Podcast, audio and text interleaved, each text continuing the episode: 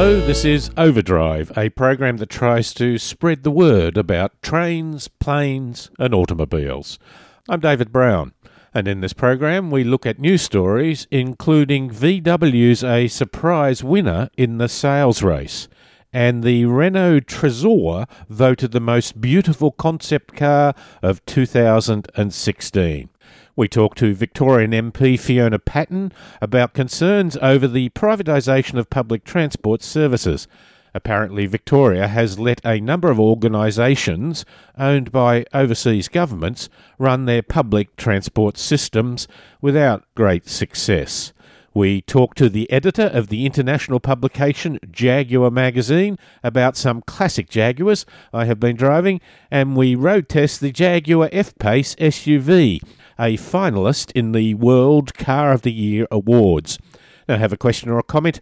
Send it to overdrive at drivenmedia.com.au. You can listen to longer segments of each of the features by going to our website at drivenmedia.com.au or podcast the whole program on iTunes or your favourite podcast service. Now, to begin the program, let's have the news. Initial figures would suggest that for Volkswagen there is no such thing as bad news. Reports indicate that despite all the negative press associated with the Dieselgate affair, Volkswagen will be declared the world sales leader for 2016. Toyota has confirmed that it sold 10.175 million vehicles worldwide, not enough to top the 10.3 million sold by Volkswagen but digging down a little deeper suggests that Volkswagen has suffered for its indiscretions. Volkswagen's success was strongly based on the fast growing Chinese market. Their sales declined in Germany and most of North America. In the critical United States, Volkswagen brand sales slipped 7.3% last year. At the time of reporting, General Motors had not listed its 2016 sales figures, but it is highly likely that they will maintain their third place. General Motors last topped the world sales figures in 2011, but only because Toyota had supply problems arising from the tsunami. Last week, we reported that Tesla had been exonerated from any guilt over the death of a customer who was driving one of their cars on autopilot because the driver should have been paying attention. At the time the crash was first reported, many developers called for research to continue on developing autonomous cars because they would have an overall benefit despite some setbacks. This approach now seems to be reinforced with a new report from the American National Highway Traffic Safety Administration. Tesla vehicle crash rates across all its cars dropped almost 40% after the installation of Autopilot's Auto Steer feature the report reveals. Visual and audible warnings and disengagement of the auto steer system for the remainder of a trip are some of the steps Tesla has taken to keep drivers engaged when autopilot is activated. It's not nearly as bad as the Ford Mustang getting a two star rating, but nonetheless, both Tesla and BMW's electric vehicles have failed to achieve the US Insurance Institute for Highway Safety's top safety rating. The group, which represents the insurance industry, measures crashworthiness in five areas small overlap front, moderate overlap front, side, roof strength, and head restraint. To receive a top safety pick designation, vehicles must earn a good rating in all five areas and also be equipped with a front crash prevention system rated as advanced or superior. Tesla defended the safety of its Model S, saying that it had received a five star safety rating from the National Highway Safety Administration and a five star rating from Euro NCAP. Model S still has the lowest ever probability of injury of any car ever tested by the NHTSA, Tesla said. When Overdrive tested the Toyota Mirai fuel cell car last year, we enjoyed the ride, but were surprised at how much space the engine took under the bonnet. No more than an ordinary engine, but no less as well. And the car cost the equivalent of about $80,000 as it is sold in America. Like the first hybrid cars, however, the next step is to make the fuel cell power plants more cheaply and smaller. General Motors and Honda have established the car industry's first joint venture to mass produce an advanced hydrogen fuel cell system that will be used in future products from each company. GM and Honda are acknowledged leaders in fuel cell technology with more than 2,220 patents between them.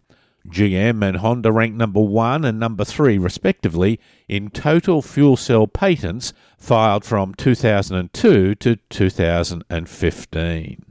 The Renault Trezor has been awarded the Festival Automobile International's award for the most beautiful concept car of the year 2016. It's a low slung sports car in the Lamborghini mould the front looks a bit overdone. It bulges in the style of the Dodge Viper and would be something that the Batmobile would be proud of.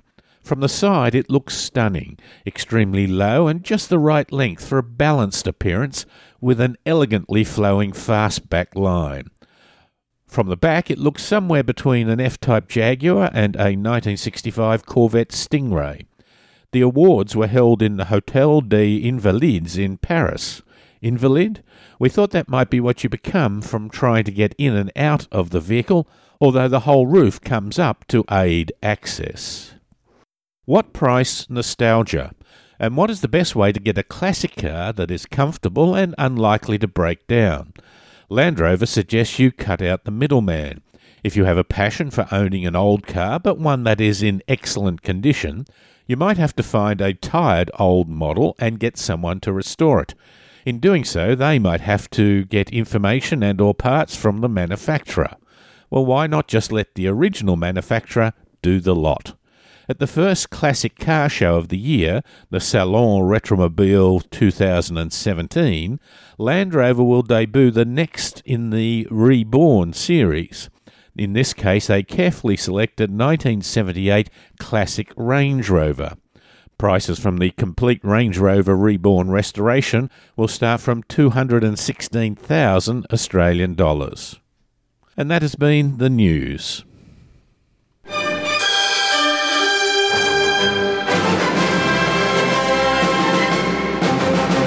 Privatisation is often promoted as a way to get better efficiencies from existing government organisations, and transport is no exception, as, and in, is indeed at the forefront of the strong push to court private industry involvement. Has it been successful? Jeff Kennett privatised public transport in Victoria along with many other things when he was Premier from 1992 to 1999. Has it worked? Indeed, does he even think it has worked? Northern Metropolitan MP in the state government for Victoria, Fiona Patten, has her doubts and she joins us on the line now. Fiona, thanks very much for your time.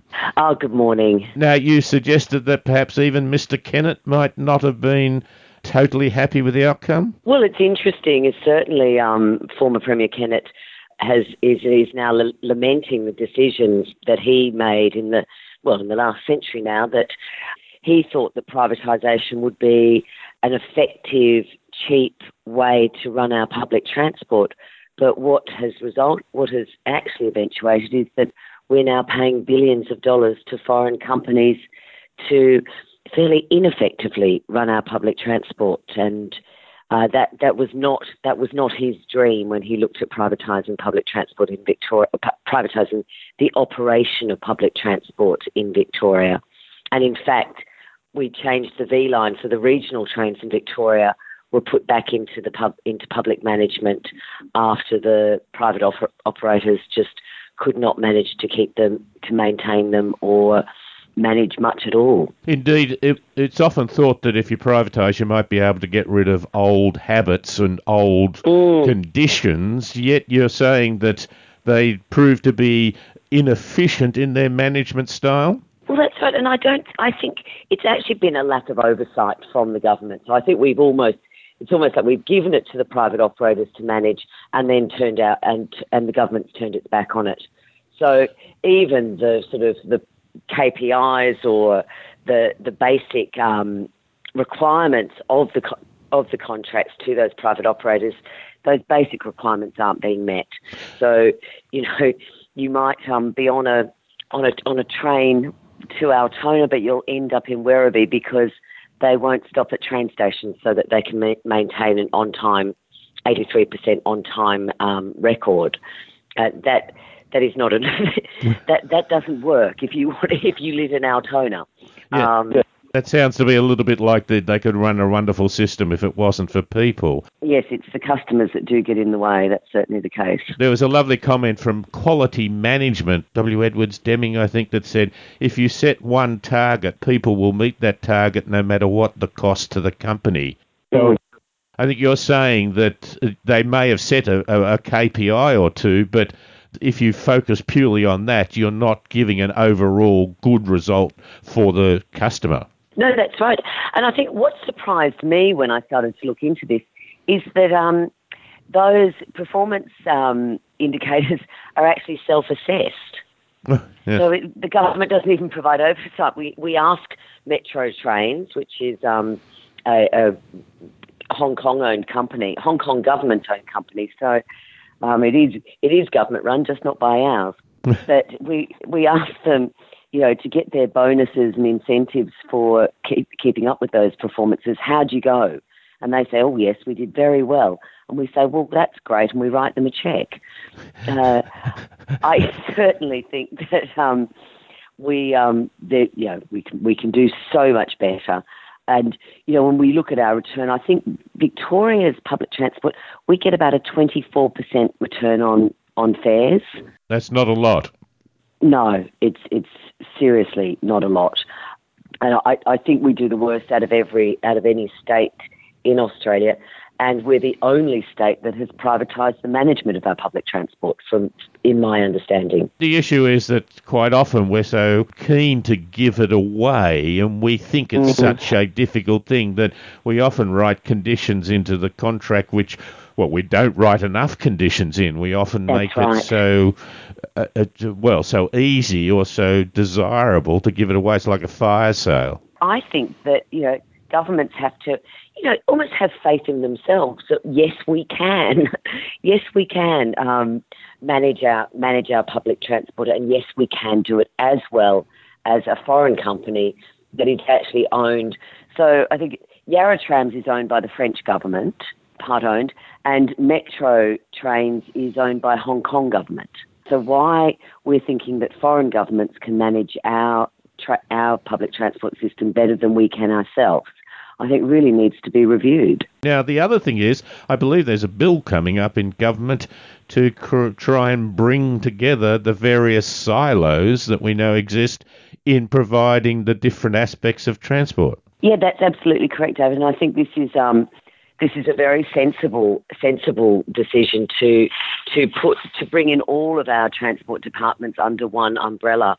And I think that's certainly well, I would hope that that results in better decisions. And as we were talking about um, offline, the notion of using the corridor. So as we're building these these big roads, that we're we're looking at effective public transport um, opportunities while we're do, spending that money on the development of roads, for example. This whole silo mentality has been talked about for years. I think even yes, yes, minister had a, a episode on that, which is true that we, we, we really tend to then think about the supply side, don't we? If I work in the roads uh, departments, I tend to think that's good. Although I did hear someone from VicRoads the other day saying, you know, we really do have to have a broader opinion. It, it's to everyone's benefit if less people drive in congested times. So they, they, I think, started to have a much broader view. Perhaps within the departments they have, but do you think we've gone far enough in the political arena? No, I don't, and I and I certainly um, no, I don't think that. And when you look at also regional versus urban issues as well. Hmm. So, you know, certainly um, Victoria, some of our regional roads really, really appalling. 36% of the growth, population growth in Australia is happening in Victoria.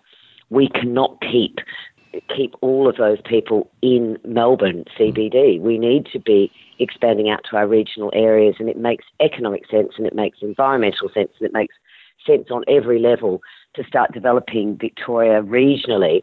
But we can't do that without good roads and rail. And hopefully by, by bringing all of this in under one roof, we can start thinking about this in a much uh, more logical way. Fiona, it's lovely to talk to you. Uh, more power to those thoughts. Uh, I appreciate your time. Thank you very much. Thank you, David. And that's the Northern Metropolitan MP for the Victorian State Government, Fiona Patten, talking about uh, transport both in how we manage the system, but also how we might have a much broader, more constructive way of looking at what our needs are and what the solutions should be.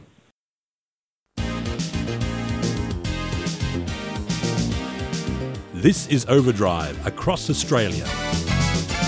I was down in Melbourne recently and I had to visit a friend who lived in Kooyong near the tennis complex where a major tournament was on. At the club was a big sign that said free parking for the first 20 Jaguars. Now, I was driving a 1988 XJ Sovereign with their characteristic pepper pot wheels. It looked pretty good, but was not quite in concours condition. I didn't try to get a privileged spot. But there is something about driving some older classic cars, and on that weekend I drove three old Jaguars and I loved it. Is that just me? Well, to talk about the glory days of this style of motoring, I have on the line Les Hughes, who is the editor of Jaguar Magazine Worldwide. Les, thanks very much for your time. No, my pleasure, David. Would I have been accepted amongst the fraternity with my older car, do you think? You absolutely would. I think they might have had a great respect for the car, given its tradition. Well, there's a lot of love for the older ones, and it doesn't matter how far back you go, really. Uh, there's a lot of aficionados out there, and there's a lot of people today who have a second or a third car as a hobby or whatever they want to do, and that's exactly where they fit in. Now, my brother-in-law is not super rich, or he has a quite a large extended family, so he's got a lot of things to do. He just loves the cars and loves to look after them. And one of the things was with the V12 Jaguar, he looks after the engine particularly well. And if you do that, it's a fantastic engine. It's an amazing engine, David, and a lot of people are scared of it. They open the bonnet and they look in there and they see this huge power plant. But it's beautifully made, it's undistressed. Basically, will never wear out as long as you service it. Don't let them overheat. That's the biggest problem. People don't replace hoses and whatever, and they lose the water and that's when they have an issue. But if you look after it, it'll keep you going forever. I must confess, when I got in the XJS, I opened the boot and there were tools there, so um, I, I, don't think that necessarily represented the fact it was going to break down, but it did represent the fact that he did keep them handy so that he could uh, do all that was necessary. The 88 Sovereign, it used to be a wedding car, it just has that cool elegance about it that tours around like a lounge chair. You felt very good in it. Yeah, again, look, it's the ride in them, um, it's the style, it's the size. And basically, when you're talking that car, they went back to, up until 1968 when they were introduced. And Sir William Lyons, the founder of the company, who styled most of the cars, that was the last car that he ever styled and created, and he said it was his best. The boot sort of narrows down a bit. We toured with my uh, brother in law one time. He's a great guy to tour with. We had four in the car because he's fantastic at packing a boot, because the Jaguar boots are not, you know, they're not a big square, tall tail that allows you huge amounts of room. But anyway, the XJS convertible sports car. I had to drive it down to the holiday resort place of Phillip Island. It was just when you got in it with the timber dash and that, it created a great feeling for me. And you know what? It wasn't so much because I remember it. We never had were rich enough to have one when we were young, but it just reminded me of what I would have strived to achieve. The same thing, really. They're, they're a grand touring car they were introduced in 75, and for a long, long time, people cried out to have a convertible or at least a partly open car. Finally, they delivered the goods because a company in America um, was actually building them, and they were very popular. And then Jaguar took it on themselves, and that is probably the most graceful style of XJS of all of them. I think so. The back doesn't have that turret look that you get in the hardtop coupe. It obviously has not have that because of the fold down roof. But the back looks almost like one of those old fashioned speedboats. That lovely sort of tail on it. Uh, it was a very enjoyed driving. The thing that I really enjoyed about it was it was a sort of car that prompted a conversation with other motorists, including guys on touring motorbikes. It was one you could stop and have a bit of a chat about. It's a funny thing, isn't it? Because you drive them and enjoy them, but I don't think a lot of people, or most people, think it's a snobby thing or anything like that. At least these days, they know that you're an enthusiast of some sort and it's a car that you're looking after and, and treasure. And that brings all sorts of people around. Uh, I mean, often I find that you pull up at a service station and stick some petrol in, and there's a bloke there in a van, and he wants to have a talk, and it goes on and on. Les, lovely to talk to you. Thank you very much for your time. Good on you, David. Thank you so much. And that's Les Hughes from uh, Jaguar magazine. He's the editor worldwide, and we were talking about some old Jaguars, oldish Jaguars, in driving them around and just exuding the character of that mark. This is Overdrive across Australia.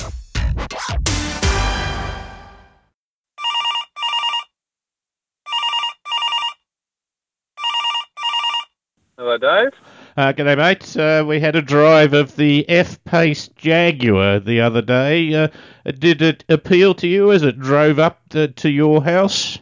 Yeah, it did. It's got quite a nice look to it, doesn't it? Most SUVs, and this is a medium-sized one, they are, to my mind, a lot of them tend to look rather boxy. Uh, Land Rover Discovery Sport is probably a better one. Just a straight Land Rover is a bit uh, boxy and that. Um, the, the other ones, they're starting to get there. Next week we'll have a look at the Mercedes-Benz GLC class, which comes, in, among other things, one with a fastback look. I'm not sure that enhances the look or not, but really to make an SUV look good is pretty hard going, isn't it? Yeah, yeah, and I think they've really nailed it with this one. It's quite quite an elegant, not not, not over designed or anything. It's a, a subtle elegance. Yeah, the Jaguar. I think I think it is too. It's got a reasonably long nose, but without being too aardvarkish. That I think some cars tend to look. I I think of the Infiniti. Some of their models there, particularly the early, early ones, were like that. This has a strong nose, but not over the top, and the grille on the front is clearly modern Jaguar, not the old style, but clearly modern. And I think, as you say, the balance of that is rather nice. It lands it very well. Like it's a, it's it's a little bit aggressive and a little bit eye catching, but without being sort of uh, gaudy, if you will. And I also like the tail light of it as well because it's got a little bit of a, a throwback look to what we re- originally saw in the E-Type, a little round light and then the, the blinkers and that extend around the side of the car a little. Uh, that's also a look that they've got in their other sports car, the F-Type, and now they've carried that over. So it's it's not over the top. It's a very relatively small lights, but they just carry that character with them as well. Oh, I think uh, Jaguar enthusiasts might be upset with me, but uh, yeah. A, I didn't notice, and B, it didn't particularly jump out at me as a, as a, as a amazingly attractive rear, rear of the vehicle, to be honest. Very hard to make an SUV look good at the back. That's true. It's not going to necessarily appeal to young people, but it's a nice little nod for us oldies, I think. Uh, a, a very strong grille on the front as well, uh, so a little bit of tradition in the well, tradition in the modern sense, without going back to the old Mark Twos or that, but uh, not bad. Now this class, do you know this class? That's uh, medium-sized SUVs greater than sixty thousand dollars has gone up about forty-five percent in the sales last year. Yeah, no wonder Jaguar wants to get in on it. Yeah. Yeah, and I think that's exactly the point. Uh, it, it might not be a traditional class for Jaguar. They are saloons and sports cars, as you we know. But if you're not building SUVs now, you're denying yourself a major part of the market. The Mercedes GLC, that's up 380%. Now, these are small numbers. Uh, for the whole Yep. year, they sold Off about four base, yeah. about 4,400. But the next one is the Land Rover Discovery Sport, and then the BMW X3, and followed by the Audi Q5.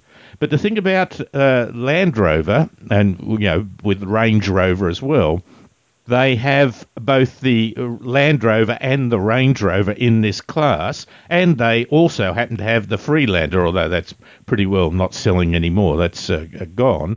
But the point about that is that you combine those two together, and they're doing very, very well. In fact, Mercedes' first Land Rover is second, but only by about oh, 20 vehicles.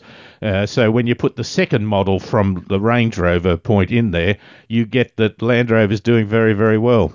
And they, they, they look spectacular. I love the Land Rovers, and the, the only thing that I reckon the Jag has over the Land Rover is the fact that everybody's got a Land Rover. Uh, I live in the inner west, and there's tons of them around, but you could have. Uh, with the Jaguar, you could have something a little bit different, but still that looks uh, right up there. I think with those uh, those other cars you've been naming you know, it's it's a case I think that they've got character, and I think the F pace continues that. Yeah, I agree. Well, uh, from Jaguar, of course. Now, you, you the interior. Did you like the interior of the Jaguar? Yeah, yeah. I thought they've uh, fit that really well. I love this move towards bigger, uh, bigger screens. That, that uh, as a technologist, I just uh, think that the bigger and the brighter the touchscreen, the better for me. The nice thing about it is it's rather wide. And so you can divide it into two. You can have something that's quite clear still there and something else on the left, like your radio, and, and on the right you can have your navigation. It gives you that sort of uh, qual- uh, vision. I like them big too because very small screens don't fit my fingers very well at all, if it, particularly if it's a touch screen. If you're driving, you just don't want to have to have precise aim to get the right button. You just want to throw your hand at it. Okay, Matt, so uh, enjoyable to drive. Maybe we might uh, have a go of the competition, the Mercedes GLC, in the near future and see how they compare. Thanks for your time. Sounds great. Thanks, Dave.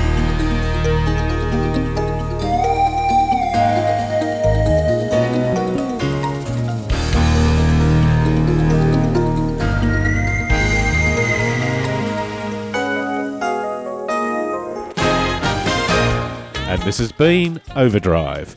My thanks to Fiona Patten, Les Hughes, Matthew Brown, and Paul Just for their great help during the program. Overdrive can be heard across Australia on the Community Radio Network.